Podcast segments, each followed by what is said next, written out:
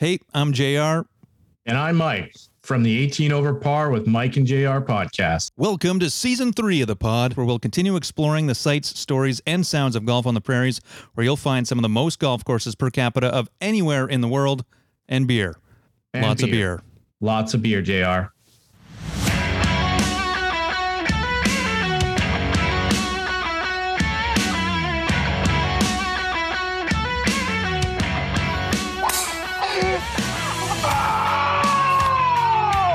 It's the 18 Over Par podcast with Mike and JR. You suck, you jackass.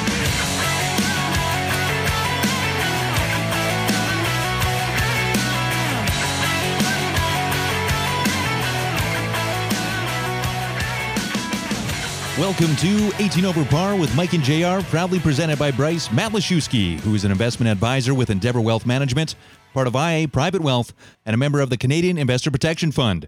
You can contact Bryce at 204 515 3446. I'm JR, he's Mike, and today we're joined by one of the original rebels of the golf industry, Terry Hashimoto.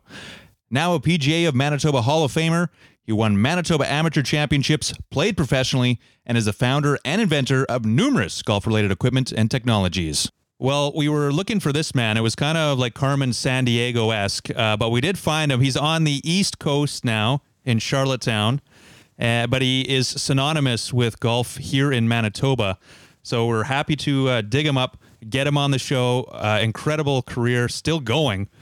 Uh, I mean, I don't want to age you or date you or anything, but uh, my goodness, the, the amount of stuff you did and have done and will continue to do, it just boggles the mind.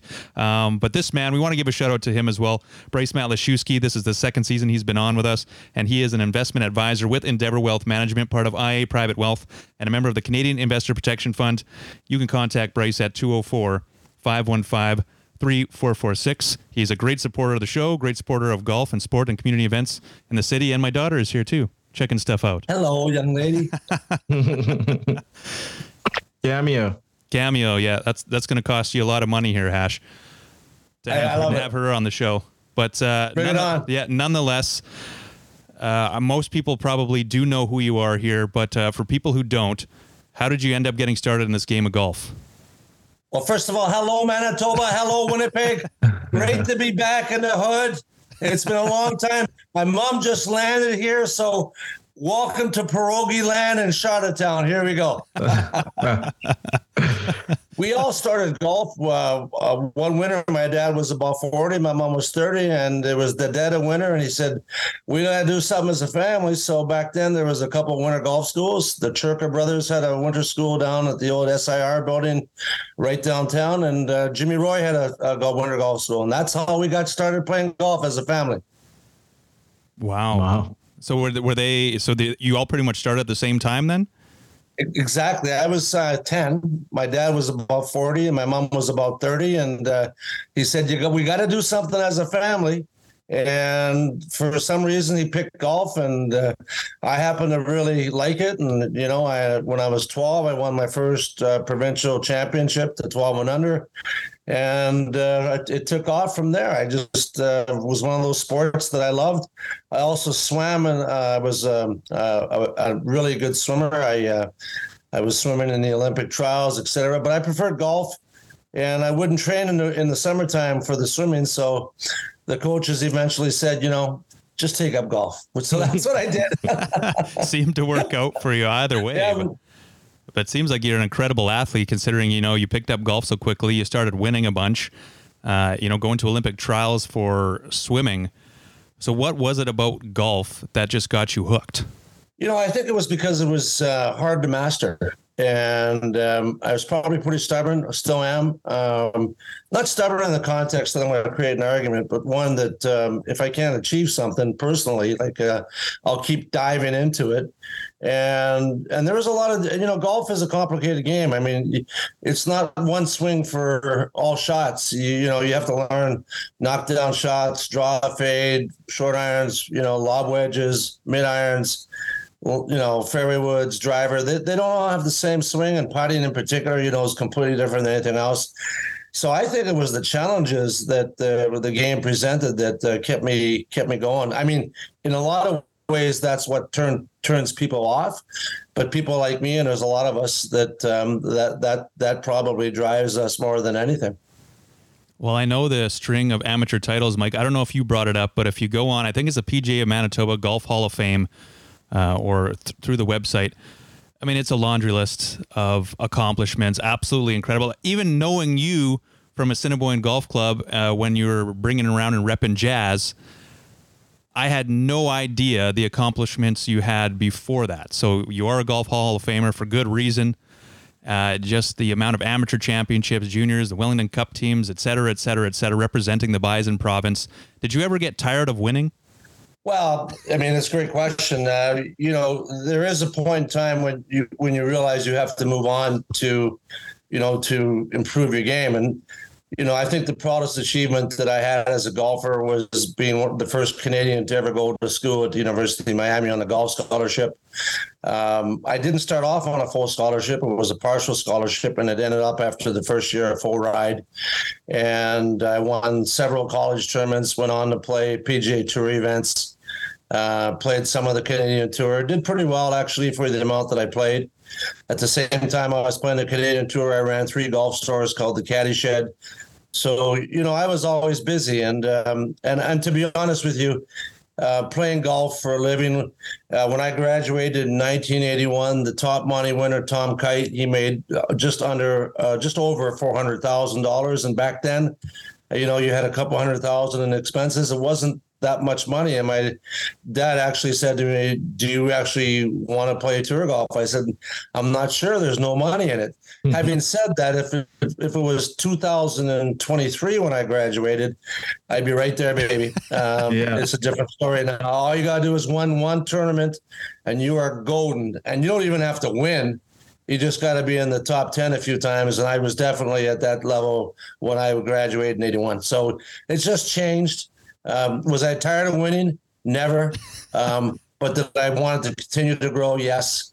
And uh, in order to do that, you had to move on to uh, warmer climates where you where your training was didn't stop all the time. That's changed, by the way, uh, with indoor golf in Canada, and you've seen that over the last twenty years. Interesting statistic, you know, Jr. Mike. Hockey never grew in Canada until it went indoors, and that's a a true stat. Guys will argue with that, but statistically, it's true. And and golf is a much better place in Canada now because we can we don't really have an off season. You can train in the off season, and that's really what I'm doing now. Well, I, I guess turning back the clock a little bit too. There, did you get any lessons? Did you work with a pro or professionals, or is it oh, yeah. self taught? Okay. No, no, we um um, my dad was one of uh, Winnipeg's uh, finest home builders. There was many. Uh, he was uh, very talented, um, and he liked to gamble on the golf course because that was his shtick. so he would. Uh, uh, he was like he got to like about an eight handicap, but he would go challenge the pros, and he'd say, you know, how much do you feel comfortable playing for it? He'd play him even. He'd lose more often than they'd win. But uh, through that, uh, my dad, we got to know tons of golf pros. Um, I mean, I took lessons from just about everybody, uh, and I was very uh, conscious to just take what I liked about what they were teaching me and kind of make my own uh, philosophy out of it. And later on in life, when I went to school, University of Miami, Bob Toski was my coach. Still a very good friend. I believe he's 94 now. Um, but Bob Toski was one of the greatest golf coaches in the history of golf during my era. And um, Ken Venturi was a University of Miami golf team uh, affiliated golf coach too. Ken Venturi uh, was Nathaniel Crosby. Um, Godfather and Nathaniel played on our golf team from uh, I believe 78, uh, uh, 79 to 81 well, even bringing up the University of Miami, how does someone from here, Winnipeg, get involved with the University of Miami? It's a short story, but it's a good story. So, um, mm-hmm. a friend of mine, Daryl McDonald, who just retired uh, as the golf pro in Edmonton, Daryl was one of the best golfers to ever come out of Winnipeg. Uh, him and Billy Parker. Billy Parker had won the Canadian Juvenile. I can't remember the year. Uh, Daryl and I, uh, Daryl and him were the same age. I was a year younger. Billy had signed with Indiana, Uh, Craig Dearden uh, had gone. Eddie Dearden's son, Eddie Dearden, was a great sports writer in Winnipeg, still with us. Uh, Craig had gone to Indiana. Billy signed with Indiana. Daryl uh, didn't sign with anywhere, um, and and but Daryl went to play a tournament called the Junior Orange Bowl, uh, which is at the time was the world's largest junior golf tournament, and he, he did fairly well. And so, anyways, um, I asked Daryl how he how he got in, and he, he he gave me the name of the person I had to contact. I was 16, 17, and I contacted him, and I got a letter about a month later saying, "Yeah, you know, you can play." So, when I was um, 16, I, I 17, pardon me, I, I, I took a taxi cab to the Winnipeg International Airport. And uh, I always worked in the summers cutting grass and stuff. And I, I tried to buy a ticket and they wouldn't sell it to me because I wasn't 18. So they called my parents up and they said, You have a young son here that's trying to buy a ticket to Miami. And my mom gives the phone to my dad. He says, Come home. I says, No, I'm going. I got entered. I got in, I got accepted to the uh, Junior Orange Bowl. I'm going, and he says, "Just come home." So I came home reluctantly, and my dad did a, a really great move. He said, "We're all going," and he, bought all tickets, and we all went. I finished tied for seventh uh, with a guy named Gary Hallberg, who was uh, who was uh, one of the top PGA, became one of the top PGA Tour players. I can't remember how tournament, how many tournaments he won, but I think about six and tied with Gary. And I was given three scholarship offers: University of Miami, Duke University, and University of Florida. I graduated from high school early. I didn't take any spares, so I graduated a half a year early. And uh, my dad said, "You can go down if if you here's two thousand dollars. When you run out, you run out." But I had a couple grand on my own too, so I went down there and I checked out the University of Miami. I asked Dr. Hughes, and at the time, the coach, I said, if I qualify as a freshman, will I get to play? He said, yes. I went to see Buster Bishop down in Central Florida at University of Florida. They did a great time back then, a great team back then. I said, uh, Mr. Bishop, if I qualify, will I get to play as a freshman? He said, no, no freshmen play. So, you know, uh, I like Dr. Hughes's response a lot better. So I called the coach at Duke up and I said, you know, Miami's given me a chance to play if I'm a freshman. And to be honest with you, sir, I like the weather down there. I'm from Winnipeg, Manitoba, so I won't be coming to see you in in in the Carolinas. He said, "I don't blame you, young man.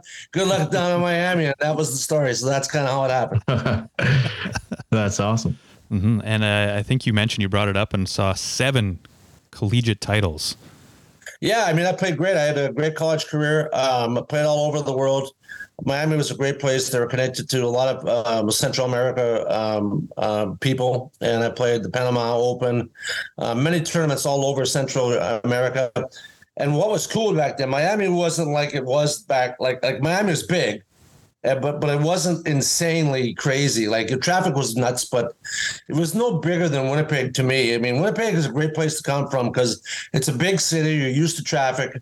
Um, you know, it's a very diversified culture in Winnipeg, and Miami was very, you know, kind of European, a lot of Spanish, but people from all over the world. Um, and you know, I I, I left home kind of early. I, I, when I was like only seventeen and a bit, and uh, I had a lot of support from the family. Uh, as long as I was competing, they were supporting me, and I was playing great golf, and I, and I wasn't afraid. Like uh, I try to qualify for everything, every pro event that I could get into, etc. And um, I remember one year I, I, I didn't play too well in the Dixie Amateur. I was kind of ticked off, and my dad said, "Well, look, here's a hundred bucks. Go try to qualify for the Jackie Gleason Inverrary Classic." It was at my home course called Kendall Lakes, and I shot uh, two under in a really terrible day. Made the uh, qualified for it, and then I made the cut at the Jackie Gleason, which is a PGA Tour event. Wow! And what was interesting, Danny Halldorson was there that year and after I made the cut, he said, "Put your name in the book." I said, "What do you mean? Put your name in the book?" Because back then, if you made the cut, you could put your name in the book and be automatically exempt for the next tournament. So I put my name in the book, and I made it uh, to Doral, and I uh, and I was on my 21st 21st birthday. I played uh, the Doral Eastern Open. Um, later on in life, and this is a really good story. Um, Nathaniel Crosby and I met at the PJ show, at the PJ show. I you know 25 years later, and he said, Hashimoto, you got one unique, uh, distinct feat quality that nobody ever uh, can say that they have except you. I said, What's that, Nate? He said, You're the last amateur to qualify to make the cut in the PGA Tour event. Put your name in the book and get exemption to the next event because all the pros complained about that I was taking a spot. So the PGA Tour stopped that, and that's a true story, Manitoba. There you go. Take it, but that was Danny Halldorson, and who's a well, obviously one of the greats from Manitoba, no longer with us, and um, uh, what a great guy he was to share that with me. You changed golf history. We did, baby. Manitobans all the way. We're the tough guys.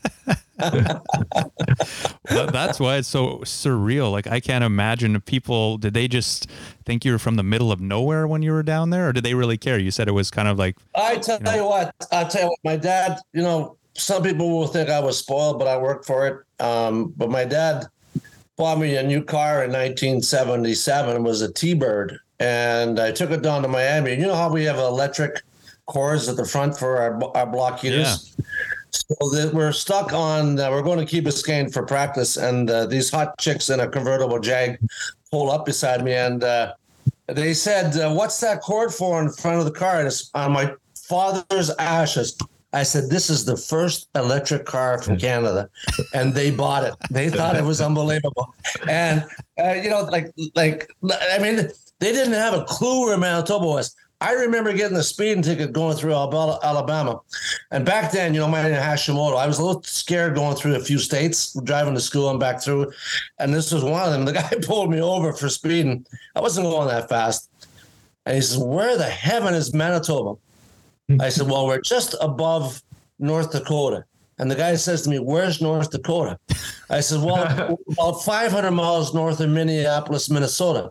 He says, Where's Minnesota? I said, You know what? It's a different part of the world. It's a different country. He looks at me like I'm, I'm stoned. He says, Go home, get the hell out of here, and be safe. And that was it. I mean, they had no damn idea where any of the sorts above. Ella. If you were north of Georgia, they didn't have any idea where you were, where you were from. So that, I mean, things have changed, right? But that's the way it was back then.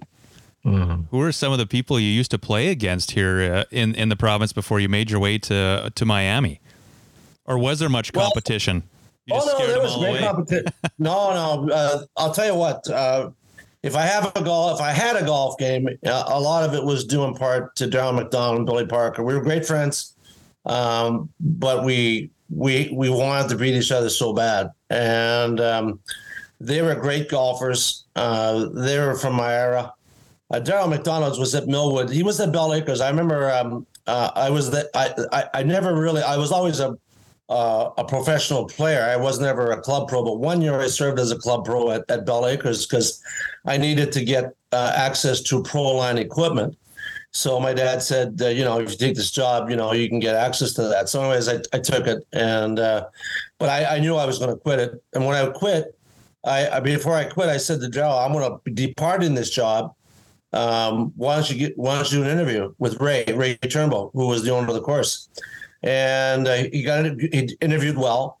That was his first head pro gig. And later on, when Daryl became the head pro of Millwoods, he was my number one jazz golf uh, customer in all of Alberta because, and we were great friends, and we still are. And um, uh, but Daryl McDonald and Billy Parker and his Dr. Billy Parker, th- those two guys, we all competed hard. Uh, Craig Dearden, uh, a, a great golfer. Kevin Snell, uh, great golfer. Halldorson was a little bit pre-era, but not much. Uh, maybe five years. Um, so they were already on tour when I was starting to go to college. But what was cool about Danny and those guys and uh, Dave Barr, they'd all come down to Miami and play golf and practice in the winter. So I'd see them when I was down at the U. So, um, you know, it, it was great. And, and there was just a ton of great golfers. Jean-Guy Dumont, Yves Tremblay from Quebec, all the guys on a national basis. Um, they, they all, we all push each other. I was great camaraderie. Um, but we all, it was different back then. Uh, you know, today, in those days, you hit balls to your hands bled. The, the new methodology is to, to, to, to avoid doing that, to avoid future injury down the road. And it's a better way, uh, more thought into your practice sessions, um, a different type of training. Back then, we just hit the buckets, hit the range. I mean, we, literally would hit 600 to 1,000 balls a day.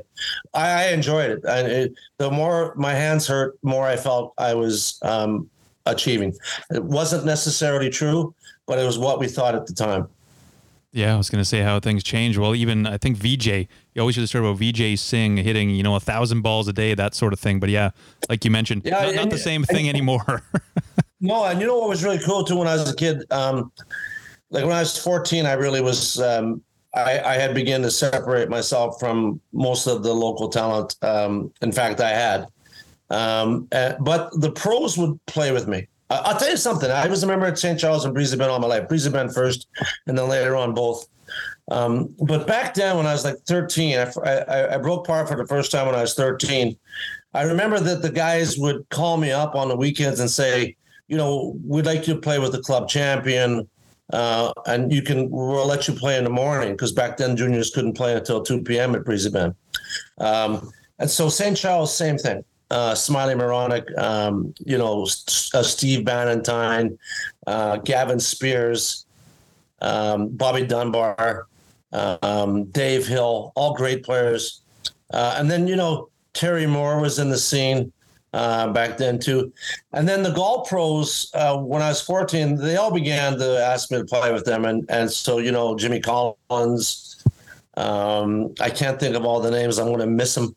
Uh, I apologize. I'm 65, so I do not remember everybody now. But uh, they all asked Steve Sikaluk, who was my putting coach. Um, uh, man, I can see the guys, but I just can't say the names. Then they would all ask me to come out and play because I, I I enjoyed kicking their ass, and they knew that I had a cocky attitude, but I didn't I didn't you know I didn't challenge them. I just I just wasn't afraid of them, and they, and they wanted to see that. They were really supportive, and and then Winnipeg, you know, back then in those days, I don't know what it's like anymore, but we had great media. Uh, Jack Matheson, Eddie Dearden.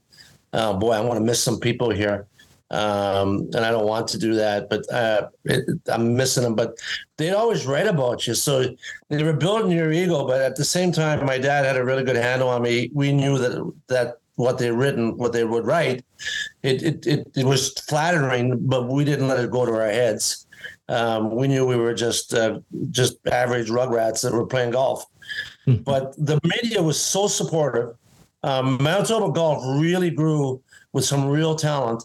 Um, after I went to Miami, probably one of the coolest things that happened was a guy named Mark Chamberlain who had won the Canadian Junior. Um, I can't remember the year exactly. He followed a path, and uh, Mark became uh, an attorney. He still lives down in Miami, I believe. Um, um, but he, he actually represented uh, John Daly uh, in a clothing in, for some clothes. I forgot the name of the clothes that he was representing, but um, a lot of people followed us. But uh, back then in my day, guys, nobody had golf scholarships. There was just a couple.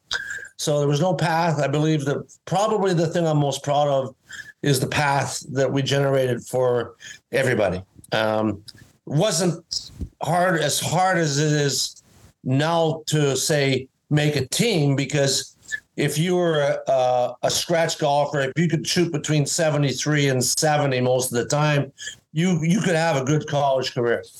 Yeah, and we've definitely talked to a, a few folks who did end up, well, quite a few of the players uh, that we spoke with, uh, even back in the day, right? Like they started out collegiately in the in the states, and now we're we're still getting some that are doing that as well. You did mention media. You oh, go ahead. if you play D one, if you play D one golf, it was the same in my era.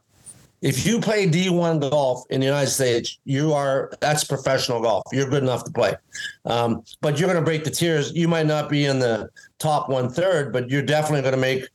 You're definitely in the in the bottom one third, and you might even be in the middle one third. And if you're in the top ten percentile of college golf today, you're definitely in the top third caliber of a PGA Tour player. The courses are no different than what you play at the college level. The conditions are the same. But I, you know, Nathaniel Crosby was Bing Crosby's son, so uh, I played with him at a golf tournament, the Canadian Amateur Laval-sur-le-Lac, and I think in around '78. And I was paired with him all three rounds. He was staying at Beaconsfield with a guy named Dick Irvin, who was the voice of the Montreal Canadiens. You may remember him. And so I said to Nathaniel, "You got to play in Miami, man." And my coach let him. Uh, I introduced him to my golf coach, Dr. Richard Thomas, at the time. He brought him down to Miami, and he ended up playing in Miami but he was still running the um, the Bing Crosby, you know, the clam. Uh, it became the AT and T, but um, everybody would be calling Nate to get their dads. Like Tom Kite would be calling him up. Um, Jack Nicklaus would be calling him up. Hey, can you get, you know, my dad or my brother-in-law into the pro am? Blah blah blah. So we got to know a lot of the guys, like a lot of the great touring pros. Um, I, I, can't think of all the names, but um, I remember Tom Kite one day when we were playing golf. He said to me, "You just don't know how good you're going to be until you get out here. You get caught in the in the in, in the vortex." And sure enough, that's true. I mean, like when you're playing with guys that are uh, at the same level or better than you all the time, you don't want to be left behind, and you just get caught up in it. You don't know how you do it, but you get caught up to it. It it's kind of like two hockey players, pretty same speed. Like Bobby Hull, how fast was he on the ice?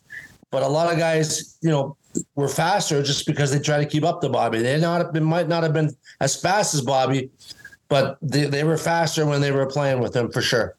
We take a quick break to hear from Bryce Matlashewski, who is an investment advisor with Endeavour Wealth Management, part of IA Private Wealth, and a member of the Canadian Investor Protection Fund. Well, Bryce, it's uh, it's great to uh, to have you on and to have a quick chat. My first question is, uh, what can an investment advisor like yourself from Endeavour Wealth uh, do for me, and how can that differ from my my current experience of trading with Wealthsimple, uh, just based on my the recent Twitter feeds. yeah, thanks so much for having me on, you guys. Yeah, d- discount brokers like Wealthsimple uh, certainly have their place, uh, but at, the end of the day, you get what you you pay for. Uh, those platforms are very limited in what they offer, and they're more ideal for just basic trading. So if that's what you're looking to do, and it, it's really not a bad platform for that. But what we do at Endeavour, uh, we take a more holistic approach. Uh, we examine an individual's needs, uh, both short term and long term, and we go way beyond just investments. We look for tax opportunities, ensuring the decisions you are making today uh, minimize your overall tax that you might be paying. Uh, we also help our clients address estate and insurance needs. So, really, anything we can do to uh, assist in your overall wealth management approach. And going back to some of those discount brokers and, and, and things that you see on the internet, uh, a lot of times people don't realize the amount of intrinsic risk that they're taking on with with making some of those trades. And so finding balance is is another key thing that we do for our clients at at endeavour that was bryce matlashewski who is an investment advisor with endeavour wealth management part of ia private wealth and a member of the canadian investor protection fund. You can contact bryce at 204 515 3446 you did mention media and media today and mike texted me today uh, to go check out Winnipeg Sports Talk with Andrew Hustler Patterson, who uh, mm. was on season one of the, the show here of the podcast, and then Jeff J Ham Hamilton, who uh, is now uh, one of the uh, top sports writers, probably in the country, I would say. Uh, he was repping the 18 over par podcast hat. So I want to give a shout out to J Ham and, and Hustler for showing some love mm. to the mm. podcast today. A live awesome. feed live feed from uh, J Ham's car. He's uh yeah. he's so dedicated that he uh, he was on vacation and he was stocking bombers and and jets and and everything else and all the uh, shit he had in the back of his vehicle. Yeah, he, he had his clubs there too. So I don't know, but uh, Ash, uh, yeah, you talk about you talk about kind of making that decision.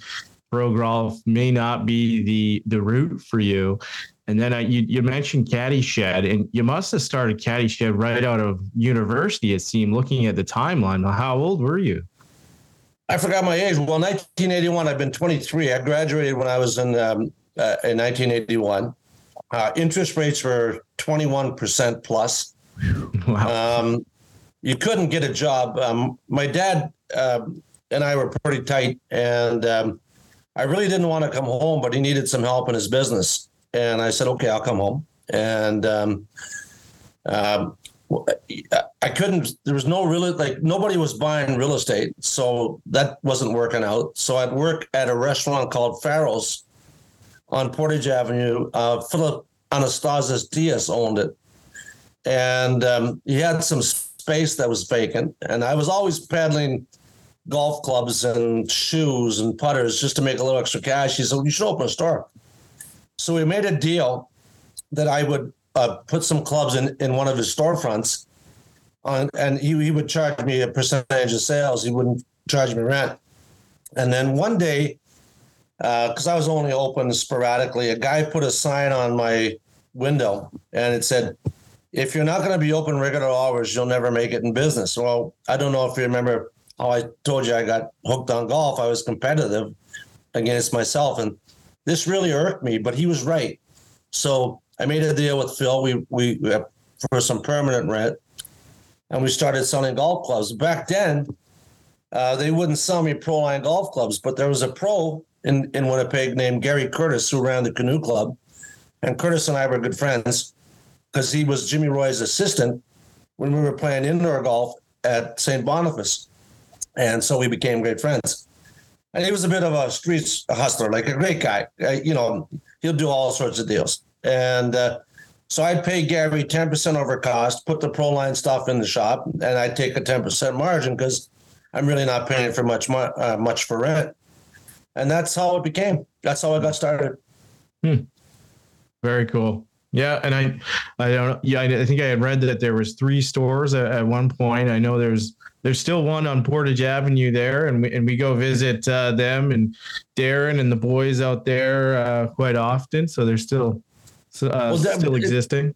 Keats was um, uh, Darren was uh, Gary's assistant pro, a really good operator. Um, the in 1981 to about uh, 19, uh, uh, they bought it off me, I believe, 86, 87. Um, we took that business from zero to well over a million dollars at the 2630 uh, Portage Avenue location.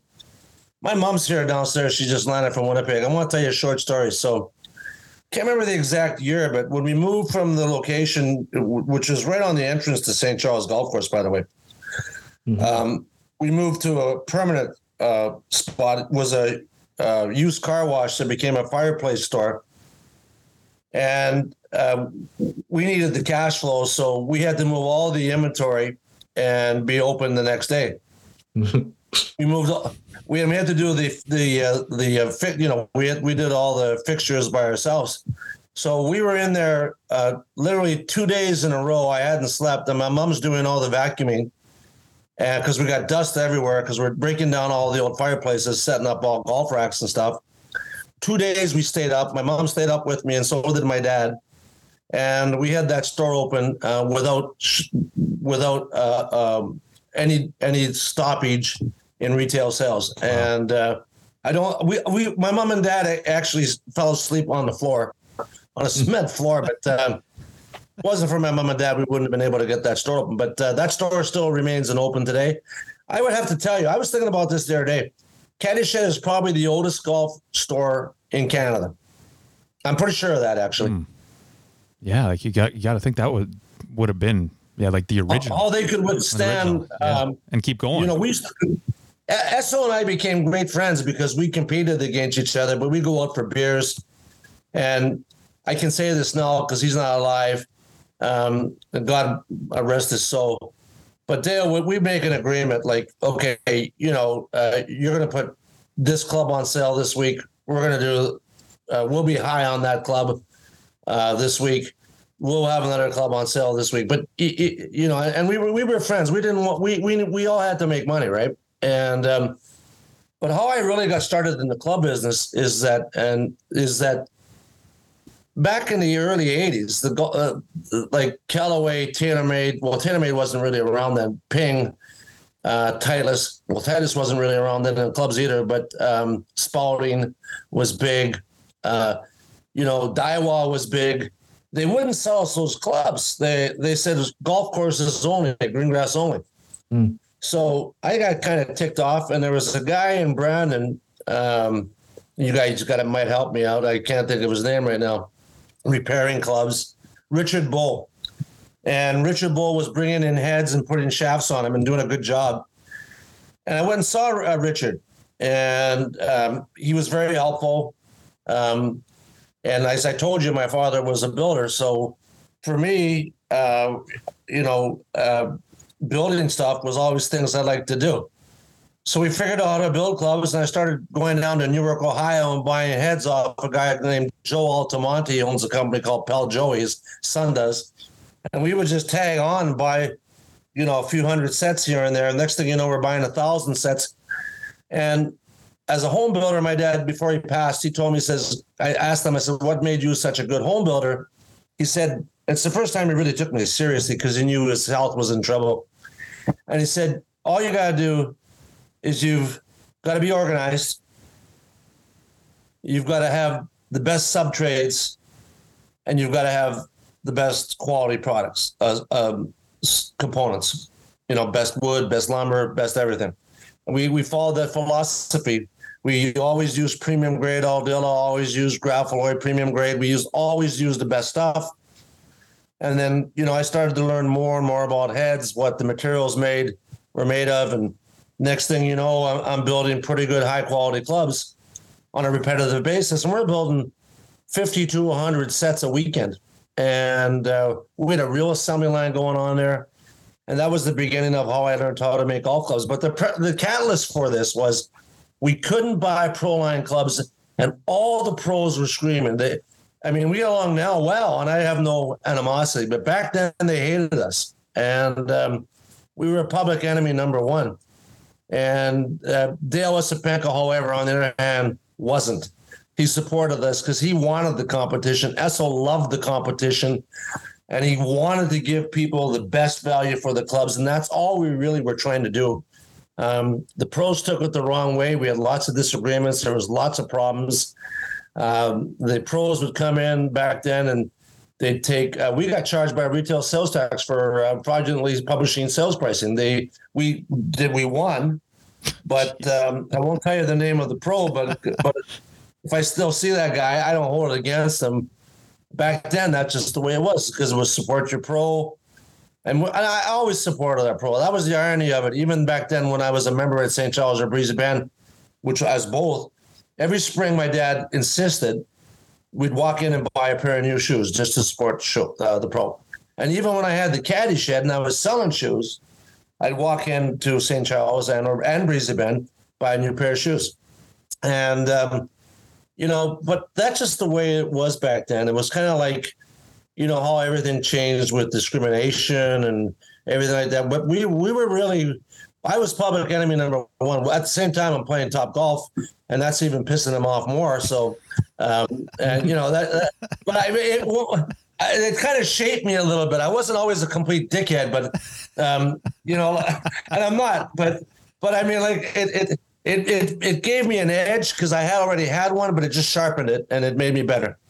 Well, you, you brought up Dale Esopenko, and wow, I mean, that's just the history in that last two minutes, uh, phenomenal, uh, of how yeah. really, you know, the, the golf in this country uh, was shaped, and it was shaped here with the, the independent golf retailer, um, which uh, is exciting and, you know, impressive. And then you look at Dale Esopenko, he was one of the pros that had the pro shop and was all about that. So the, the former head golf professional at Assiniboine Golf Club where I started when I was 12 years old.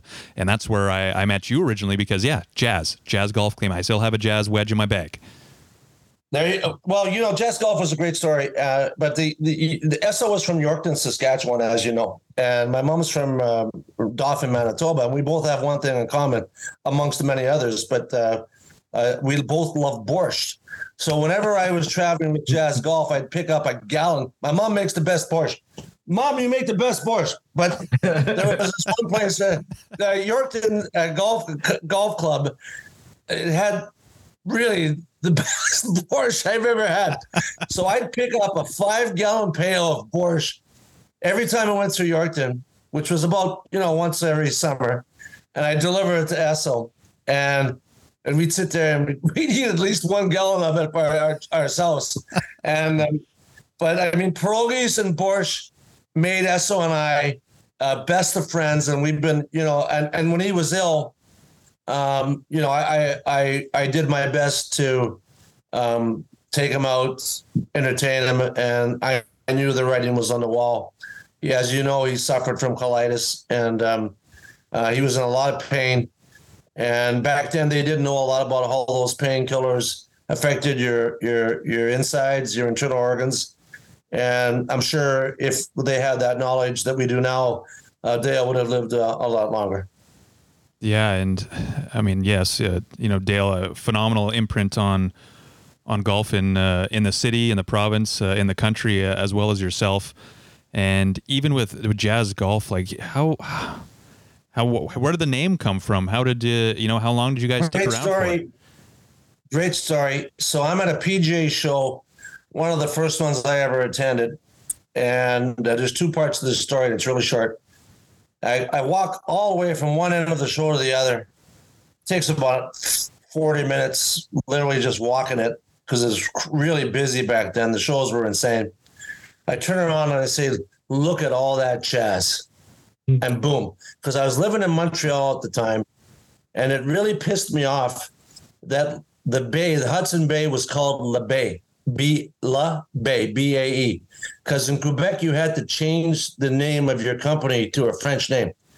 That was the rule back then. So I wanted to come up with a name that didn't need to be translated to piss all those people off. And I love the Quebec, but I'm just saying.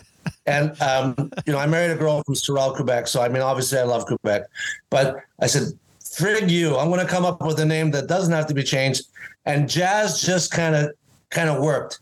I got a lot of great stories behind it, but uh, I said, "Jazz, it is." And um, we developed a lot of cool things. Jazz, world's first speed rated series of shafts. We developed the first hybrid.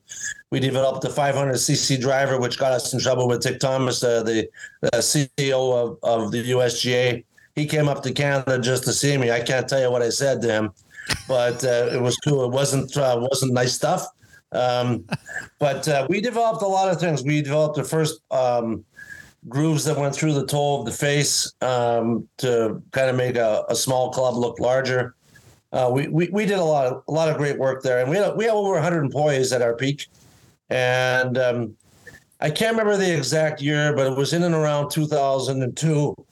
Um, we were our, our plant was um, originally uh, Jazz Golf started in Saskatoon, Saskatchewan.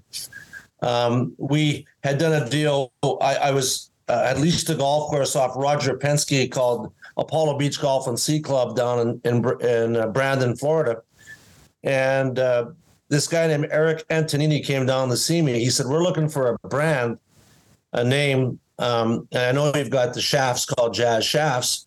We think it's a cool name. Uh, can we do a deal and um, you know we'll build the clubs for you in uh, in Sask- Saskatoon?" But um, they own a company that had 250 handicap employees called Cosmopolitan Industries and there's about 80 handicap employees, cerebral palsy, Down syndrome, trauma. And when I flew up there to take a look at it, um, I was touched and I, I, was in awe of how they had set up the jigs. So even the most challenged person could just put a shaft into the jig with sand the tip. And I said, yeah, okay, we're going to do a deal. Then in 93, my dad died, did that for a few years. And um, uh, one of my dad's old business partners from Japan, Ono Hiro Ono, came to see me, and he said, uh, "Terry-san, you must go back to Winnipeg." And you know, I didn't really want to go back, um, but I uh, thought about it. And back then, Gary Filmon was the premier, and I called the premier's office, and unbelievably, Gary Filmon picked up the phone. I explained the situation to him, and within two days, there was two guys from industry, trade, and tourism from Winnipeg come visit the plant in Saskatoon, and they gave us a two hundred thousand dollar loan guarantee, and basically was forgiven. And I and I had two hundred saved up the same, and uh, Hiro put up two hundred, and I met a guy named uh, Jeff Gidney through my friend Peter Young, and we basically had a million dollars to move uh, the plant back to Winnipeg. So that's when the decision was made to move to Winnipeg, and that's when it became. We said no more screwing around. We're going to use our own designs, our own heads. And I, by that time, I had accumulated the knowledge of, of the foundries and the relationships that were required. And uh, we built a good business. Um, it, but in 2002, 2003, what happened was, is that people started building the clubs offshore. So um, we were always my goal was very simple. I wanted to be a B plus golf club. Um, our pricing was based on a one year old uh, premium brand club, so I would always look at what say a Callaway would get for a used set of irons. and I wanted to be a little bit lower than that so that because uh, you know price still it was a little price more a little more price sensitive back then. So if you could buy a complete set of golf clubs for custom fitted length, lie, loft, grip, size, and flex, I can never fit never forget the five fundamentals of shaft fitting: length, lie, loft, grip, size, and flex. And then I knew Gavin Spears, who was um, who had was in a printing business, and we we would tag each club with every person's name with their names on it. A really cool little thing. So, mm-hmm. and then we would get the guys to sign a uh, like a bag tied. Uh, these clubs personally assembled for you by so and so. Now, this is was my greatest moment uh, in in in in marketing history. So, when we first moved back to Winnipeg, you know, all the pros said, "Hey, these clubs aren't very good." They literally tore us apart, and but every every other province, I was a hero. But what I did one winter was I hired all all the assistant pros and I paid them cash so they could. I can say this stuff now. I paid them cash so they could collect their pogey and uh, and they. But they went back after that winter and they were telling all their members, yeah, you know, these clubs are pretty good. I worked on them all winter. Next thing you know, we're good. That's amazing. Well played. Yeah, that, that was going to be one of my questions was were you making these clubs in winnipeg or you know is it a an assembly? But it sounded like it sounds like you're making a lot of these uh, was all out of winnipeg or?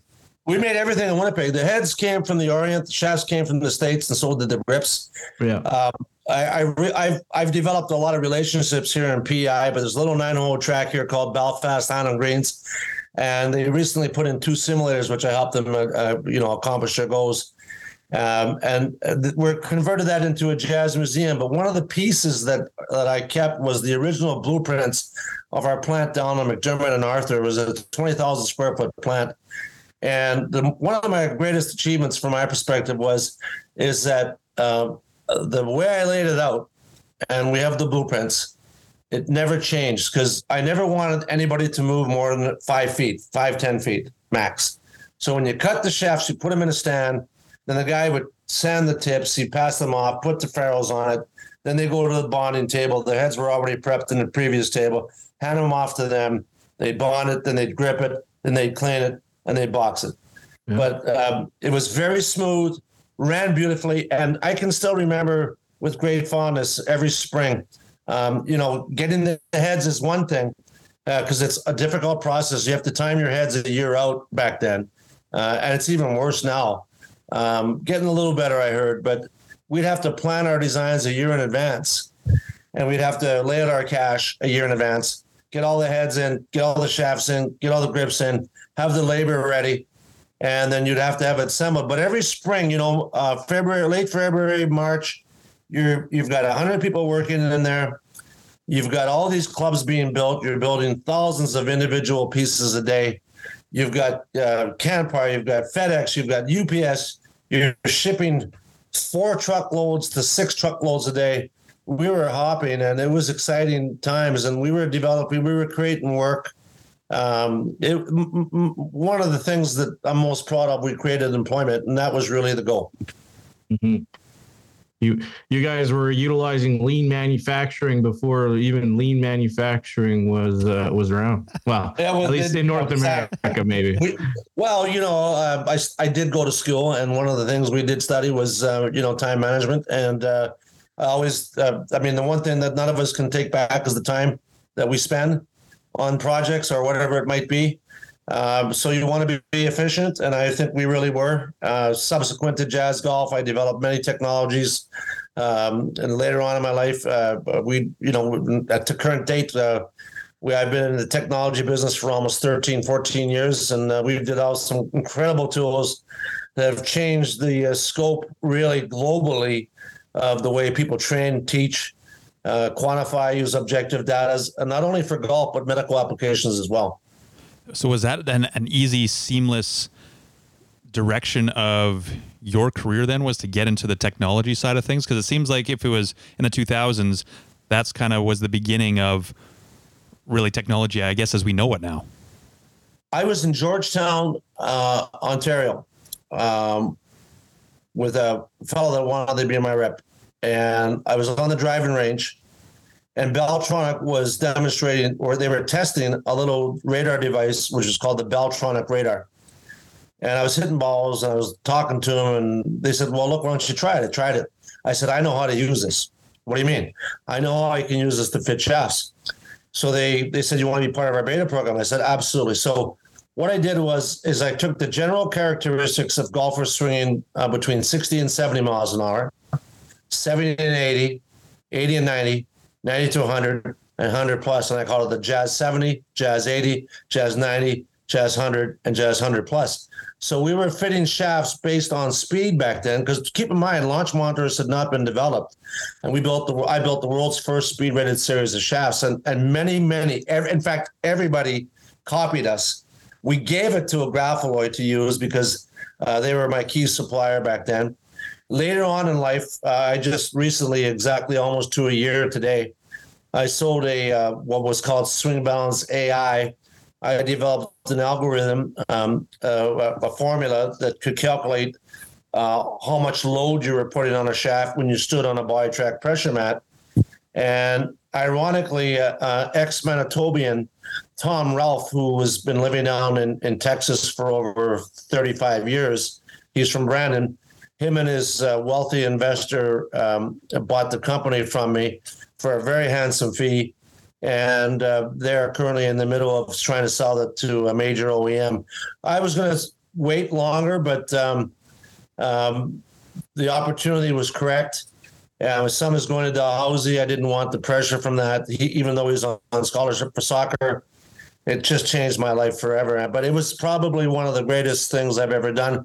Keeping in mind, I knew the load, I know how to build shafts, and I understood pressure mapping very well because I invented it. And when you stand on a pressure mat called BodiTrak, which ironically is built in Winnipeg by a company called Vista Medical, uh, they're in Fort Garry. I could measure the way your pressure moves side to side, heel to toe, and up and down, X, Y, and Z. And I became very good at it and um, um, basically led the way for all pressure mapping tools on this planet. And um, I say that humbly um, because it was the material was the genius part of it, and that was actually built uh, by a guy named Jeff Taylor, who was from Manitoba.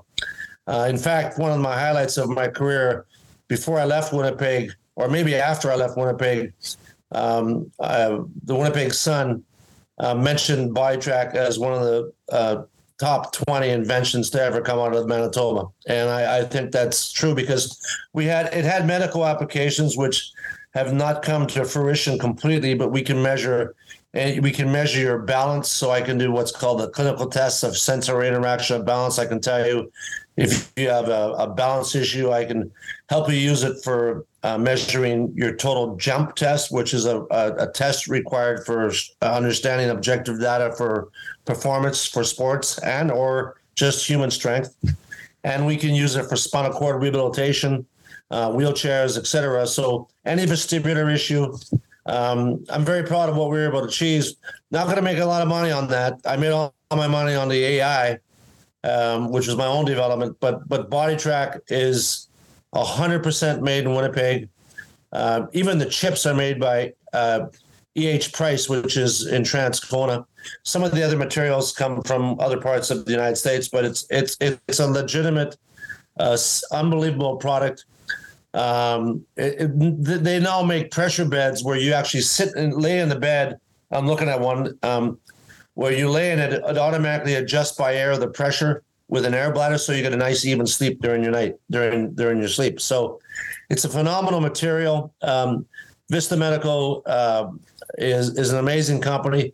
How I got them, I had developed what was called an inertial measuring unit. If you Google my name and Pat, you'll see inertial measuring units. I developed with that with two young engineers out of Winnipeg, uh, Gordy Parks, who had just graduated from University of Toronto uh, in robotics. Very smart guy, and uh, his his dad was a was a very good friend of mine. And um, um, I asked them if they could, uh, if there was a way we could develop a, a, a, little clip that would go on a club to measure swing path, angular velocities, and speed we did develop the patent, and that ended up being called Sky Pro. And uh, you may the little clip that goes on the glove, and you may remember Ping using it for putting, uh, where they would uh, measure the path and the speed, the tempo, etc. The inertial measuring units was our was was my first patent, and um, uh, that's how I got into the tech business. But I originally wanted to use take an IMU, um, put a pressure sensor in your helmet, and uh, do online assessments for online neurological assessments for concussions, and we did we did end up doing that, but the market uh, doesn't want it because a the coaches don't want to know, the players don't want to know, and the teams don't want to know. So there's a um, there's a myth here about concussions. Uh, we can actually measure it. We can measure the impacts. We can measure the three types of blows that neuro- neurologists are interested in. But to anybody that's listening, if if they tell you if the teams tell you they're interested in concussion assessments, uh, I call BS because I lived it. Um, we actually had a, a, a, concussion company called Head Health, and it didn't work. Um, the National Football League, the CFL, the NHL, they don't want to hear about it. I talked to Mark Chipman about it before I left Winnipeg. He loved the idea. Uh, he was very supportive, but he said you're going to have to get it past the NHL Players Association. When we talked to them, they didn't want to hear about it. And uh, so, you know, whoever's suffering from a concussion, I'm sorry for you. We could have helped you. Um, but the teams don't want to know about it. And that's the honest truth. There we go. Some insider information, but I mean, thanks. Yeah, it is. You, you awesome. gotta you gotta understand the ins and outs of it too, right? You gotta get all, all sides of the story, and it seems like we aren't getting the full story. As you you're, you're, you're never going to hear that story from anybody else with me. I can tell you some weird arguments I had with Bettman. He didn't like. He, he, he won't. I, am sure. He, I'm sure he remembers my name um, because what was said was not nice, um, and nobody was drinking. And um, uh, he called me every name under the book, and I did the same to him. And uh, and it wasn't because he took the Jets out of Winnipeg a long time ago. Um, uh, they, the NHL is full of shit. They don't care about their players, uh, and neither does the NFL. Uh, I'm on the record now, so sue me. I don't give a shit. um, NFL and NHL, you're, you're all bullshit when it comes to concussions. It's not the first time the NHL has been called out yeah. on this program. So yeah, that's true. No. And, and, it's the same with the balance assessments. You know, like the medical world is funny. Um, BodiTrak is the number one selling golf pressure map uh, map mapping system in the world. I no longer am with BodiTrak. When I got into the AI, I got out of it. However, um, it's funny because culturally, Canada, we, we don't we didn't sell. I, I focus all my energy in the United States and Europe and uh, Asia. We've got about 8,500 units worldwide, which is about uh, probably 8,000 more than any other company in the world because of our price point. The material was revolutionary. The patent is owned by Vista. It's a sensor fabric. They knew how to convert it into um, X, Y, and Z. And then I had to go on tour to learn how to use it and basically, um, the, my body of work has has been used by everybody. Not everybody knows me, uh, but I was the guy that started it. I only say that because it's true, and I don't really care what anybody thinks. I'm going back into it now, but we're going to be using it more for training. Uh, in addition to um, because we think golf rehab is not about rehabilitating an athlete when they're hurt. Golf rehab is about tra- is rehabbing the way the game is is is trained. So, like modern golf in Toronto has given us an opportunity to open up two stores. One was uh, in Oakville, one in Dartmouth. We're starting now, and the the notion is simple. Like like everybody's got indoor simulators. Have you played them, you guys?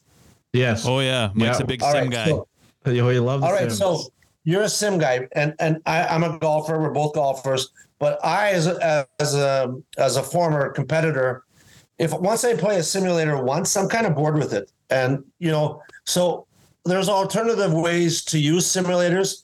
So we train while we're using the simulator on the range uh, in the range mode, and mm-hmm. we're looking for new ways to train that help us find um, a better path and a better position while we're training. So that when I go out and play after a, a winter season of training, 50 minutes, maybe three times a week in the simulators, when I go out in the, in the spring, I'm going to be ready to play and, and be stronger. Because when you get older, you lose your glutes, you lose your range of motion in your ankle and feet. I'm a foot and ankle guy. I mean, I probably know more about foot and ankle than most physical therapists and occupational therapists, not because I'm smart, but because I hang around the best. I'm always the dumbest guy in the room, and they teach me this stuff. And you know, recently about two well during COVID, we did all the the uh, research for Sqairz shoes, and it was very enlightening. And you had to know your stuff because you know they wanted the medical applications of the shoe. And so we've I've been learning even I, I, and I'm learning now about anatomy because and the muscular um, uh, all the different muscles that are in play during all times of your game because it turns out when your lead arm is bending as you get older, like I, you know, you look like a hacker. It's not necessarily because you're losing strength in your arm. There's a whole array of uh, of, of, muscles um, that are that may be too tight or not strong enough that are affecting the way your arm is bending. So for me to straighten out my lead arm, which is my objective now for my own personal game, I have a particular issue in a muscle that's attached to your rib cage and it's called the serratus anterior. And I'm tight here. So if if I move too far in one direction, I can feel it. Not anymore because I've been working on it, and slowly by slowly, even though I'm aging, I'm going to get rid of that that armband, and that's a that's important for a guy like me. And there's a lot of people like me who don't necessarily want to play 18 holes anymore because 18 holes is a pain in the ass. I live right over there. Uh, right behind me is Belvedere Golf Course. It takes four, it's only four and a half hours to play. Um, but I, am done after 12 holes, like 9, 10, 12 holes. I'm good. I, I'm, that's all the time I got to play golf. But I want to play it well and I want to play it hard and I want to go after it on the golf course. When you get older, 50 plus, you're starting losing speed. Generally speaking, when you turn 50, you're using you're losing a yard a year to your 60. When you're 60, you're losing two to five yards a year. And so with our training methodologies, which I didn't create, we created it jointly with two particular doctors, well, three actually. Dr. Jose Lacaze uh, out of Memphis, Tennessee, owns Rotex Motion, which is a really cool device to measure your to improve your range of motion in your foot.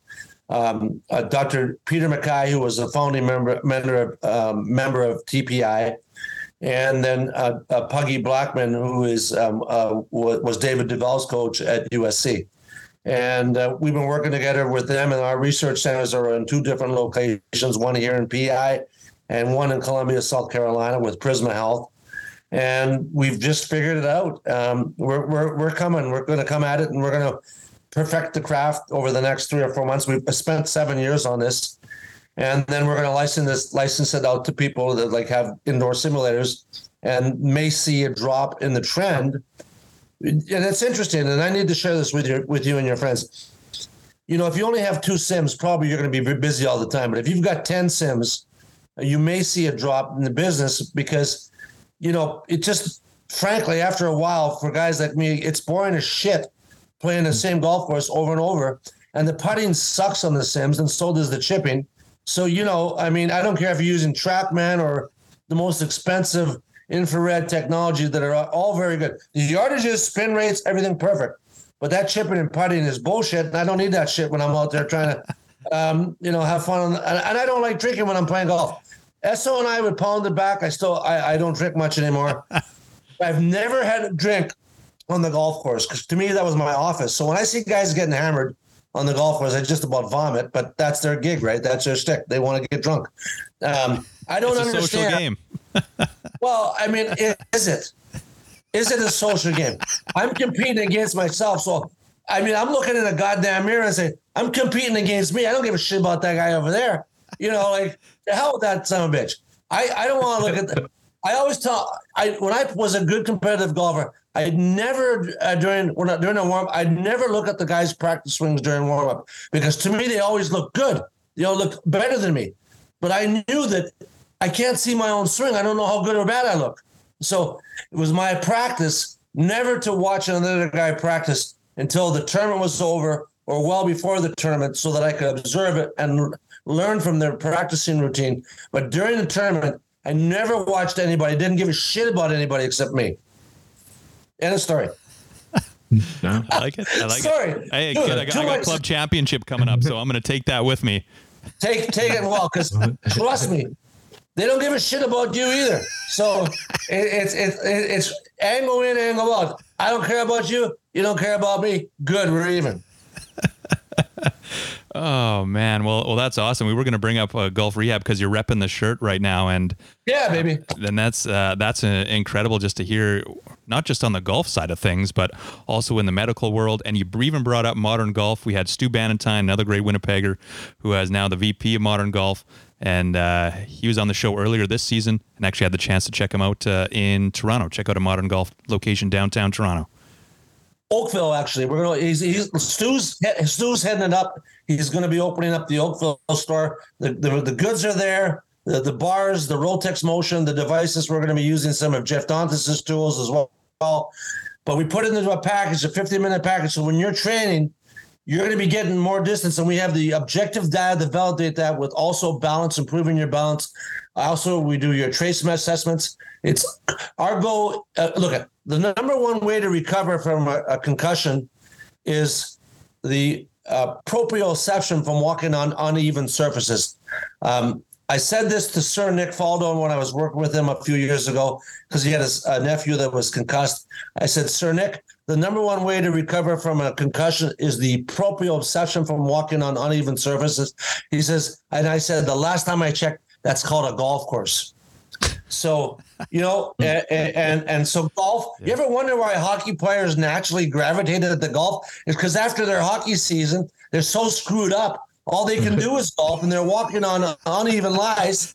And you know, any athlete who played a contact sport, they're all concussed at the pro level. They're all messed up. And golf is a great recovery sport. And that's our message to the masses. You know, everybody talks about growing a game. Bullshit. You're not growing a game by giving away free lessons. You're not growing a game by by giving your juniors a, a deal on Friday night at the bench. You're going to grow the game by getting new people who are hurt, who need to play golf for balance issues because golf is the most complicated series of, of motions ever invented in any sport. And if you're not in balance, you can't hit it right. So our training is going to get you in balance. And it's going to allow you to hit the ball, make more solid contact. The number one way to gain distance, period, is to get pressure to the lead side early. The number one way to gain distance and low ball point control, consistent low ball point control, is to get pressure to the lead side early and have the strength and stability to keep it there. And you can quote me on that every single time of the day, drunk, stone, or indifferent. I'll say it the same way. And um, and because uh, it, it's the truth, it's what I learned through BodiTrak, and that's what we're doing with golf rehab. Yeah, Mike, your balance is all fucked up, man. That's that's maybe why. oh yeah, yeah. Well, I, I threw through some research on uh, on hash here. Yeah, I, I, I dove deep on the BodiTrak stuff, and you know, where's my heel pressure or my toes? You know, I I went so deep into that, and that brought me to, you know, you talked about Sqairz shoes there, or hitting the ball with your toes up, and but maybe I maybe I got to get a pair of Sqairz to to help me out. Oh, the t- look at the, the God gave you 10 toes for a reason. The toes are your braking mechanism of your foot. The heels are the accelerators. The ankles are the shock absorbers and propulsion system. So, it, you know, uh, path always follows pressure. In other words, if I get you, Mike, to put all your pressure in your heels and keep it there, you're are you going to hit it from the outside? No chance. If you're if if you move your pressure from your toes to your heels, you're on the inside path, baby. But the number one pressure flaw in golf is too much pressure in the toes. So during your downswing. So if you're going to your toes, where's the path? You're outside. Mm-hmm. Path always follows pressure. And probably, you know, it's interesting how I developed our knowledge because there was two, there's three key pros that that I worked with. Jake Thurm out of uh, out of Illinois, He's a PGA Tour coach. Scotty Hamilton and and John Tillery were the first two guys that gave me the um, a real chance to go out and tour with their players. And they just happen to be the most winning tour coaches on the planet still to this date. And we learned a lot. We didn't know shit back then. So we had to learn together. So everything that we've learned, and I was very conscientious. And keep in mind, Sasho MacKenzie, Dr. Sasho MacKenzie, was with us since the get go. I told Sasho, "I'm going to make you famous." When I, after I met him, and sure enough, he is famous. He's a biomechanics. But look, at, let me tell you, ask you a question, Mike Jr. You're at 42,000 feet in a jet airplane. and all the engines are out. You want to have a mechanic in the cockpit, or do you want to have a stick and rudder pilot in the cockpit with you? I want to be this. I don't want the mechanic in the cockpit. I want a guy who's actually flown an airplane without an engine that knows how to fly a stick and rudder because they know the principles of aerodynamics. They understand what they got to do to get it on the ground. And that has always been my strength as a golfer. I know what type of shots we need to play during competitive golf. And I studied the traces that will get you those shots. And then I worked with all the smartest people I could find developing the techniques. It's really, but what's interesting, it pisses me off about Canada. You know, if 20 of your golf pros out there in Canada, you know, the Americans are more competitive than we are. I'll tell you why. They, there's a lot. There's a lot more teaching pros down there, right? Would you agree? Yeah, yeah, Yeah. Okay, I see your head shaking up and down. So, you know, they'll buy the technology just to get a competitive edge over their competitors, their their other fellow golf pros. In Canada, they say to me, now there's some exceptions like Derek Ingram, Tristan Mullally, the guys in Manitoba. You know, uh, Chris Enns was one of the first guys to buy a uh, a BodiTrak. Uh, um, Jeff down there at um, in Saskatoon, I forgot what the golf course is, and then you know the guy at St. Charles, um, Corey Katouche, top three customers. You know, first three customers. But after that, nobody else really bought it until you know the last couple years.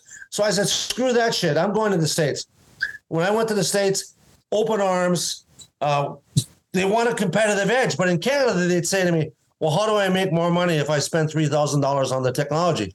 And the truth is, most people won't pay more money for a lesson just because of the technology. But in the states, where it's super competitive, they got, they want the technology so that people will come to them as opposed to paying.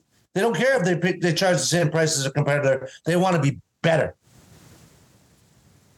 Amen. My goodness. Amen. Like, they just yeah, just all the like the info uh, is incredible. I wish I would have sat down with you more when when I was at Assiniboine. I say that all the time. Anytime I have you know an old an old friendly face from a Assiniboine Golf Club, I'm like, man, I should have got Ah, some more information from these people. I guess you're too busy eating borscht or whatever it was. well, exactly. You know, I'm, I'm, I'm uh, you know, I, I, I will tell you this though. The, uh, I, I don't regret. Uh, I, I in, in my like my son, it was born in Winnipeg. We moved when he was pretty young. I guess 11 years when he was about seven. Um, he played his, you know, soccer sucks because um, when you're 17, you're finished. Between 17 and college, they don't have like a, uh, this, they don't really, have, but but we made our own. You know how I am. We built our own league. And anyways. Benny ended up being invited by the Wanderers to participate in an international pro event against Germany. He played quite well. Uh, he only came on the last 26 minutes, but he played very well. And it's just bubbled. And then I got involved with the Wanderers. We were, we've been training, incline training with gait analysis, the BodiTrak in, in, in treadmills. So I got involved with the UPEI. Um, and, and on and on it goes. So you, you just never know where life leads you. But last night he played his last, let's call it a junior game. He's 18. He's going to housing now, and we played Manitoba, if you could believe it. And um, it was interesting because, and, and you know, for anybody who's listening, if this part of the show is shared, I don't mean this in a negative way, but Manitoba has always been pretty good with soccer, and they still are. But we were with the Ben's playing Wanderers, which basically let's call it like it's really high quality uh, football, soccer. So Manitoba subbing in all their their weaker players at the, the last 20 minutes of the game. And because the coach from the Wanderers had not played the weaker players uh, for the first three games, they started. So now at the end of the game, we're subbing in our best players. Manitoba subbing in its worst, player, worst players. It wasn't a happy ending for Manitoba, but it was just uh, and, and ironic. I said to my wife, Rena, I said, if we had stayed in Winnipeg, Ben would be on that team. So what we moved out here 11 years ago, and he's playing with the Wanderers. Just one of those things in life, right? Like who would know? Um, but Juan Winnipeg's got a great pro soccer team, so maybe one day he'll end up back there. But but but, but where I'm going with this is, my son, in anything he does, he says I'm from Winnipeg, Manitoba, and I do too. We're always from Winnipeg. Uh, my my uh, my greatest memories are from Winnipeg. Love Winnipeg. Um, uh, very proud to, to be a, a person from Manitoba. And I wish everybody out there the- very best. It's just too freaking cold. That's all. Hey, well, you get hurricanes. You get hurricanes out there now, but how's yeah, the we got killed, and we got killed. Fiona killed us, Yeah. and uh, and we got. I mean, these. I don't know. It doesn't rain here anymore. It just comes straight down. So we, you know, we got washouts in Nova Scotia. We got fires all over the place. Don't come here, please. You know, t- tourism is the most important thing out here, but we got too many people, too many tourists out here. Our population goes from 200,000 in Charlottetown to about 1.2 million. I'll tell you what, it sucks out here. Stay away. Go to Victoria Beach. It's more beautiful. Just kidding. Come on out, get some great lobsters and mussels. Yeah, yeah, East Coast lifestyle. Because I did uh, spend Yeah, a couple, two and a half years out in Halifax, where uh, your son's going to be playing now at Dal. You got the Dal Tigers hat on, and yeah, they got a, the great, great university town is is Halifax, and great seafood town, great party town as well. If you're ever in Halifax, I hit mean- up Argyle Street, and you will find a great a great bar that you'll walk into, and everyone will know your name. It's like Cheers. They actually have a Cheers. Well, they, they, everybody will know your name because they call everybody Buddy. And they, uh, hey, buddy, how you doing? Buddy, great. Buddy, great. How you doing, buddy? Buddy, buddy's doing well. Buddy's great. Leave Buddy alone, eh? You know, come on. Oh man, Mike, did you have any more? Or do you want to jump in the back nine here? we can get into the back nine. I'm sure we could we could bring up many many things. Uh, we'll have to do a part two with with hash, but uh, right, we, we got our back nine here. All right, well, let's uh, jump into the back nine lightning round. It is for Bryce Matlashewski, who is an investment advisor with Endeavour Wealth Management, part of IA Private Wealth, and a member of the Canadian Investor Protection Fund. You can contact Bryce at 204 515 3446. We also have all of his info in our show notes and in our link tree. So just go to our social media pages in our bio, click on our link, and link tree is right there with Bryce's beautiful face. And he's a saint Charles member. He is. Go check him out. Give him a call, and uh, maybe he can he can uh, make your money work for you. Hopefully. Hell yeah, man. It's coming back. Uh, it's coming back. So, uh, Terry, we got a collection of nine questions here. Uh, we call it the back nine lightning round, and usually it it's not that lightning quick, but uh, we'll. Okay. I know it's late out on the uh, East Coast, and your your mother is waiting for you patiently as she uh, she just arrived. She don't want to talk to me. She wants to talk to my her grandson. That's all good. Great. Well, uh, well, you gotta. I've been calling you Hash, and I, I guess I read that that was your nickname. Uh, I was curious uh, if you had any other nicknames, or is, it was just Hash. Well, my competitors often call me asshole, but that's okay. Well, the the first one. Uh, have you ever got a hole in one? I have several. In fact, uh, my favorite hole in one was at the PJ Tour qualifier in uh, Phoenix, Arizona. Wow. Whoa, whoa. Actually, I take that back. Um, Pine Ridge, toughest hole on the golf course. I forgot uh, Elmhurst, I should say. It's on the front nine. It's about 210 yard par three, one iron, Yonex one iron, right in the hole. I won that uh, amateur by about 12 strokes. I think it was the greatest margin ever in history. Oh, A shout out to Yonex one iron. Yeah. Yonex graphite headed one iron. Not the first time Yonex has been mentioned, but yeah, you don't see much of them anymore. Uh, but they do club. still exist. Yeah. I did look that up. Um, you mentioned you're not playing too often anymore, or well, I'm sure you are, but uh, you got a golf ball that uh, that you're loyal to, the brand or type. Titleist V1, but I like the Taylor 5.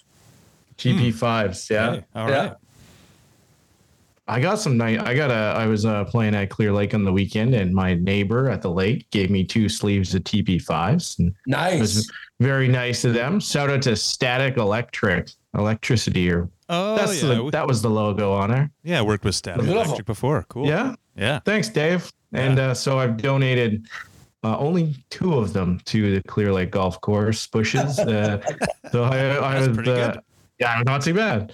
Um, so that's good. But uh, so this is primarily a prairie-based uh, podcast. So we always ask, uh, what would be your favorite course to play in Manitoba? Uh, Falcon Lake. hmm Falcon Lake. I I, uh, I I just love that golf course, and I'm glad you asked. Uh, but Falcon Lake to me, it's such a good course. Yeah, yeah, beautiful, so lush. We'll have to get the the super on there. maybe we'll get to him in uh, uh, for s- superintendent month in September. Yeah, we dragged it out to a month. It was only supposed to be a day, but we make superintendent appreciation That's right. The month of September. Uh, what about if we're getting out our, out to uh, PEI? Where should we where should we play if we're going to PEI?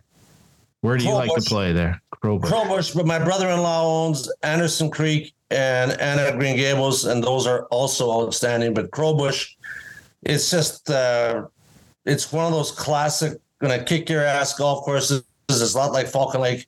Uh, if you know how to play it, you can score well, but you can take some really high numbers on some holes too. Great. uh, we'll, Well, try it out. We'll we'll try it out. Yeah. yeah, definitely. Come on out. You guys stay at the cabin. Hey, all right. Perfect. Yeah. I think I saw some uh, pictures of the cabin, and you're you were uh, deck. You had all your bags from uh, uh, Miami. Miami there, and a Yeah. whole bunch of other things. You got your. I heard- sounds like you're putting together a jazz uh, uh, museum there. We're putting the Jazz Museum in Belfast, Okay. Highland Lakes, and uh, they were kind enough. To, I got so much stuff that uh, you know, uh, you know, it's embarrassing, but anybody who's played competitive golf for as long as I have is going to have like a lot of trophies. Um, Mhm. You realize your kids don't want them. You, what the hell are you going to do with them? yeah. Right. Dust You know, collectors. So yeah, I've repurposed as many of them as I can. But there's some you don't want to get rid of, like the Canadian Junior Championship, the Willingdon Cup Championship, uh, you know, the Pan American Open, uh, the Duke of Edinburgh World Cup. I mean, they're crystal. What am I going to? Throw them in the garbage? Uh, Wow. Yeah. So you know, you you you, you got to have a place to put it, and the good Yeah. folks at, at, at in Belfast are allowing me to put that stuff there. So it'll be a nice place to put it. Yeah, that's cool. Um, do you got a uh, a bucket list course in Manitoba that you've never played that you'd love to get out to? I'm not sure how often you come back to Manitoba, but uh, Well, I like Morden. Uh, I want, I haven't played it often. I, I think I've played pretty well on every course there that uh, that I want to play. I, um, mhm. But I like that course. Um, I wouldn't mind playing there one more time. Uh, I forgot the name of the course, but uh, it, it's it's really nice. Minnewasta, what's out that way? No, I don't think it's Minnewasta. Um, but it, it's it's a fun, it's a tough track, and um, the amateur was there. I won that amateur there too one year. But the when I came back after my I got my amateur status back, uh, I, I I won it there, and it was a really tough track. Yeah, Minnewasta St. Charles was your 1998 uh, uh, AM win. That's it. Yeah, Minnewasta, Minnewasta. yeah. that's Which- right. It was at St. Charles that year too. I forgot. Yeah, and I'm getting off my my train here, but uh, what I found interesting was you you went pro, and then you you had to get you had to reclaim your amateur status, and uh, we've never. I guess usually people are doing it the other way, winning the am and then and then turning pro.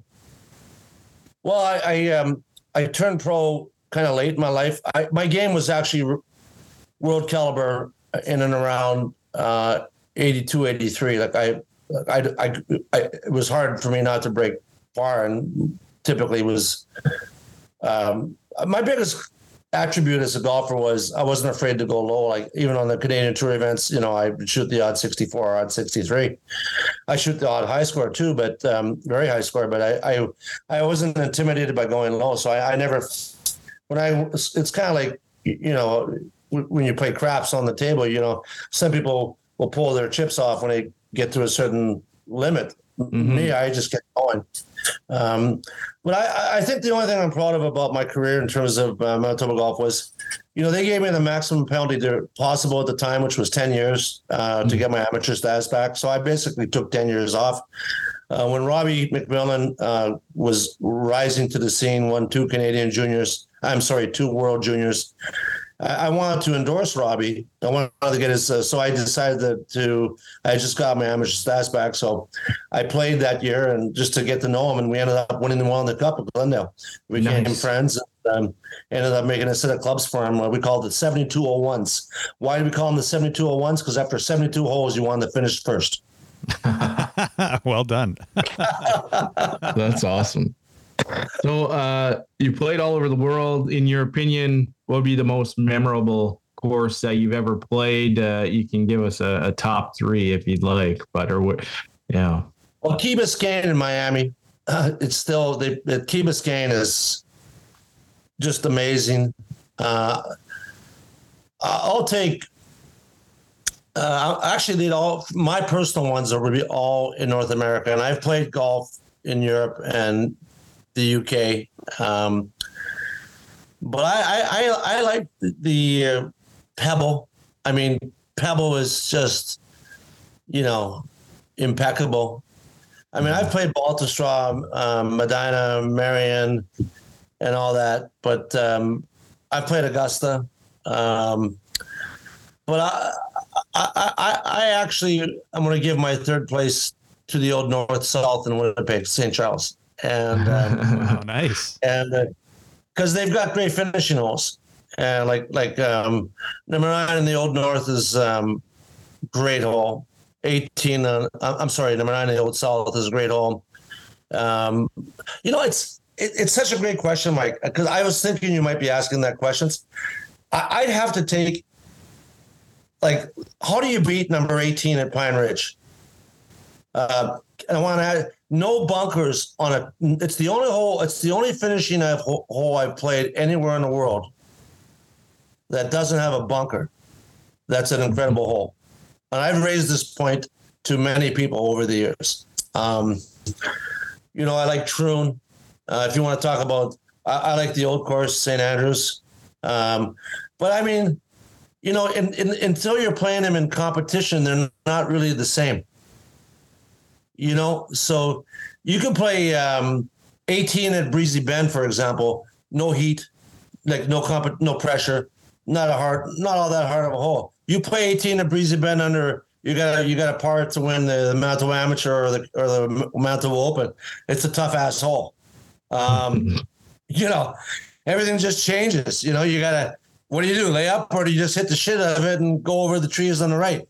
It's a it just changes perspective, and and that's why those questions are so hard to answer. I'm sorry I didn't maybe do such a good job there, but no, I, I think it's uh, it's probably a tough question considering the the amount of courses that you've played and the variety and the caliber. Uh, uh you know, I, it's hard to choose just three or or one or whatever. But yeah, yeah, no, those that's a that's a great uh, great answer. Uh, I, do you got a bucket list course anywhere in the in the world when you you're trying to get out to at some point that's on your on your list? No, I, I just want to play. Uh, typically, not, uh, typically we say you know typically everyone says Augusta, and then we actually started including it in our in our question you're not allowed to say augusta because that doesn't make for a good good show or a good interview but oh, we, but you've played Augusta, so uh, you've already my knocked bucket, out. My bucket list is to play my final nine with my son. Yes. Oh yeah, that's great. Very nice. That, that yeah. that's legit. Like I like I don't care where it is because I gotta be honest with you, and I hope you conclude this portion of what I'm about to say next. I never played a hole. I played a shot. Um, I could care less about the golf course I'm playing because I, I just want to get a as close to the pin as I can, and I want up to putt in. I play shot by shot, and I can honestly say, uh, with rare exceptions, when I got ahead of myself, um, or I was just mentally not there that day, I play shot by shot. I don't see a hole. I, I I play a practice round so I know where I gotta go, and then before the tournament, I check. I, I before the day of the day I'm playing, or the on the morning of the day I'm playing, I check the wins, I check the pins, and I play shot by shot. Uh, to me, it's a shot game. It's mm-hmm. you get ahead of it, you're done, um, and you can't. And you got to forget the bogeys uh, or the doubles or the triples. You just forget it, man. All pressure is self-imposed. So uh, you know, you know, if if you just say fuck it, uh, it's just yeah. a game. I got nothing to lose because no one's going to give a shit whether I win this tournament or not. And and the truth is, I probably don't care either. I just want to kick everybody's ass, and and and I just want to irritate the piss out of the people that don't like me, so that it it just motivates you better if you play shot by shot. Oh wow. Good advice. Yeah. We'll, we'll write that one down. Mhm, Put that in, the- in my notes. I took some of the Derek, Derek, uh, Derek Ingram's golf uh, golf sports or uh, golf psychology book uh, that he uh, recently released, and I put a bunch of notes in my in my phone. So I'll add that one to it. amazing, uh, amazing. You know, let, just to share my thoughts on that. Like Di has always been a friend. Very, I'm so proud of him. Uh, it's amazing. Um, you know, uh, Manitoba has produced more talent for golf, eh, be it in business, be it as playing or as club professionals, uh, than probably any province uh, on a per capita basis anywhere, bar none. I mean, Manitoba, the people in Manitoba make golf great, um, but we step up to the plate either on a business level, competitive level, and, I, and Manitoba golfers are well known all over the world. Well said. That's why we do the podcast. Exactly, you're doing a great job. Great on, baby. uh, next one here. Would you? Uh, what would be your career low round? I guess in competition or or or just having fun out there. 63 at um, at, at the Windsor Classic on a Canadian tour. Um, was my I, uh, I, I I got a great story for you. Uh, can I include it? Yeah, absolutely. Sure. Please do. All right, so I shoot 63. And the first round is also a pro am. You're playing with the AMs, but back then, you know, the tour wasn't quite the way it is today. And so, uh, and, and the prizes were unbelievable. World round trip around the world, Air Canada, mint coats, fur coats, etc. You know, all this stuff. But you know, not popular today. You can't say that shit. But so, you know, I, I shoot 63. The guys I'm playing with, they all suck. We they win the pro am. They go up to the table they get a, their world around trip, world around the world trip. Those bastards wouldn't even buy me a drink. I told them, "You guys are the cheapest bastards I ever saw in my life." I said, "I carried your damn asses all day. I don't know what the hell you do for a living, but I'd buy you a drink if I if I was that shitty and I, and you helped me out that like that." I think so. Yeah, I would. Oh, They didn't like it. I got shit from uh, Bob Beauchemin the next day, the commissioner. I told Bob to fuck off too. he laughed. He laughed. He agreed with me, by the way. We're friends. Uh, I got a, a wild card. My my question number eight is is a wild card, but uh, I don't know. Do you got any any stories? Uh, I'm really just leaving this one up to you. What would be your your main golf story that you you would you'd want to tell us today if you haven't already Yeah, if told you're out us? in a fishing boat, what golf story are you telling? Yeah. Maybe a fishing story. That's true. I got mononucleosis in my third year at school, and um, I'd never been sick in my life, and I was very weak. And um, uh, uh, my I had to play what's called the Dixie Amateur, and I played the Dixie Amateur. My mom came down and she stayed with me for two months to make sure that I was eating properly. Blah blah blah blah.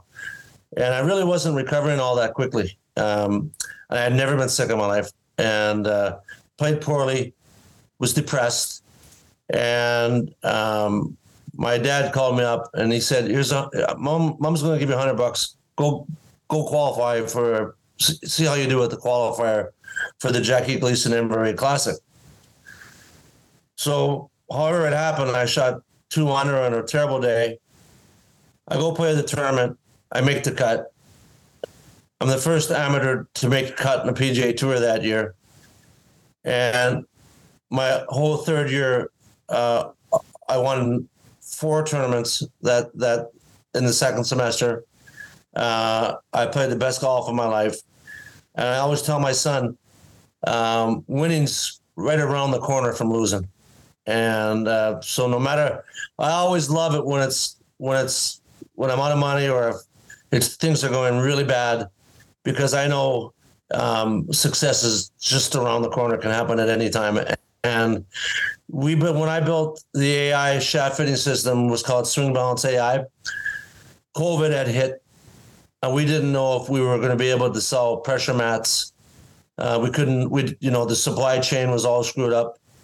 Um, but I, had I I had a friend who had given me access to a studio where we were developing the technology, and within a year I made more money than I ever made in all my lifetimes ten. And uh, um, so you just never know when you're going to win. So just keep going to the net because that's all you can do. Well said. Yeah. There's the pull quote. I think that might be one of the best pull quotes from any one of the, any one of the uh, interviews we've done here on 18 Over Par. We got a few this episode. Mm, this yeah, episode. yeah, right. so uh hash our our, our uh, flagship question of the back nine lightning round what is your favorite condiment so you might not drink on the golf course, but do you eat on the golf course? Yeah Hot dog, baby. I love chili dogs, and if they had chili dogs on the golf course, I'd be eating three of them, man. Hot dogs and chili dogs. There's a place in Miami. It's still around. It's on Southwest 56th Street. It's called Arbetter's. Our Betters, and we'd go there all the time after our games. And if now, I always wanted to have a hot dog stand, and I figured a name better than Arbetter's. I'm going to call it Better Yets. And um, I love chili dogs. I am a connoisseur of hot dogs. Chicago's got fantastic hot dogs. Michigan too.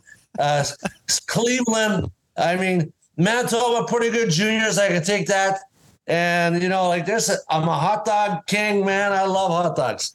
Good answer yeah thought? Hey, there we go. Now we know. But now i'm gonna go out and get a chili dog right now but Oh man, baby, they're so good. You can't. Salisbury House has got a great hot dog, and you know they are fantastic. I don't know if Salisbury House is still around. Is it? there are yeah they're still thriving Oh man, get that with fried onions and baby. It is succulent delight.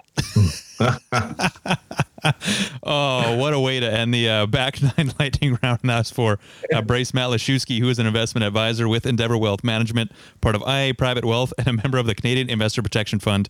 You can contact Bryce at 204 515 3446. Terry, Hash, my goodness. Uh, we'll have to catch up with you at some time in a later season, but this was fantastic. So enlightening you've lived many lives and man you've lived life. So you're you're an inspiration at least to me. I don't know about you mike but uh, thanks again for coming on the absolutely. so much so much history of golf and so much knowledge and, and so many great stories. Uh it was you know we've been uh, you were one of our white whales to get on uh, for for a few months and from previous seasons. So i'm glad that uh, you came on and we'll certainly have to have you on again Mike, thank you very much, JR. It's been an honor, and and you know, keep it going, keep it rocking, because uh, Manitoba Golf needs you guys. It's important that we make everybody in Manitoba know we're we're as good as anybody on this planet. Don't let anybody tell you otherwise. Go there in the wintertime, practice, get off your ass, get in shape, play golf, baby. We got a lot more ass kicking to do before we kick it over, babe.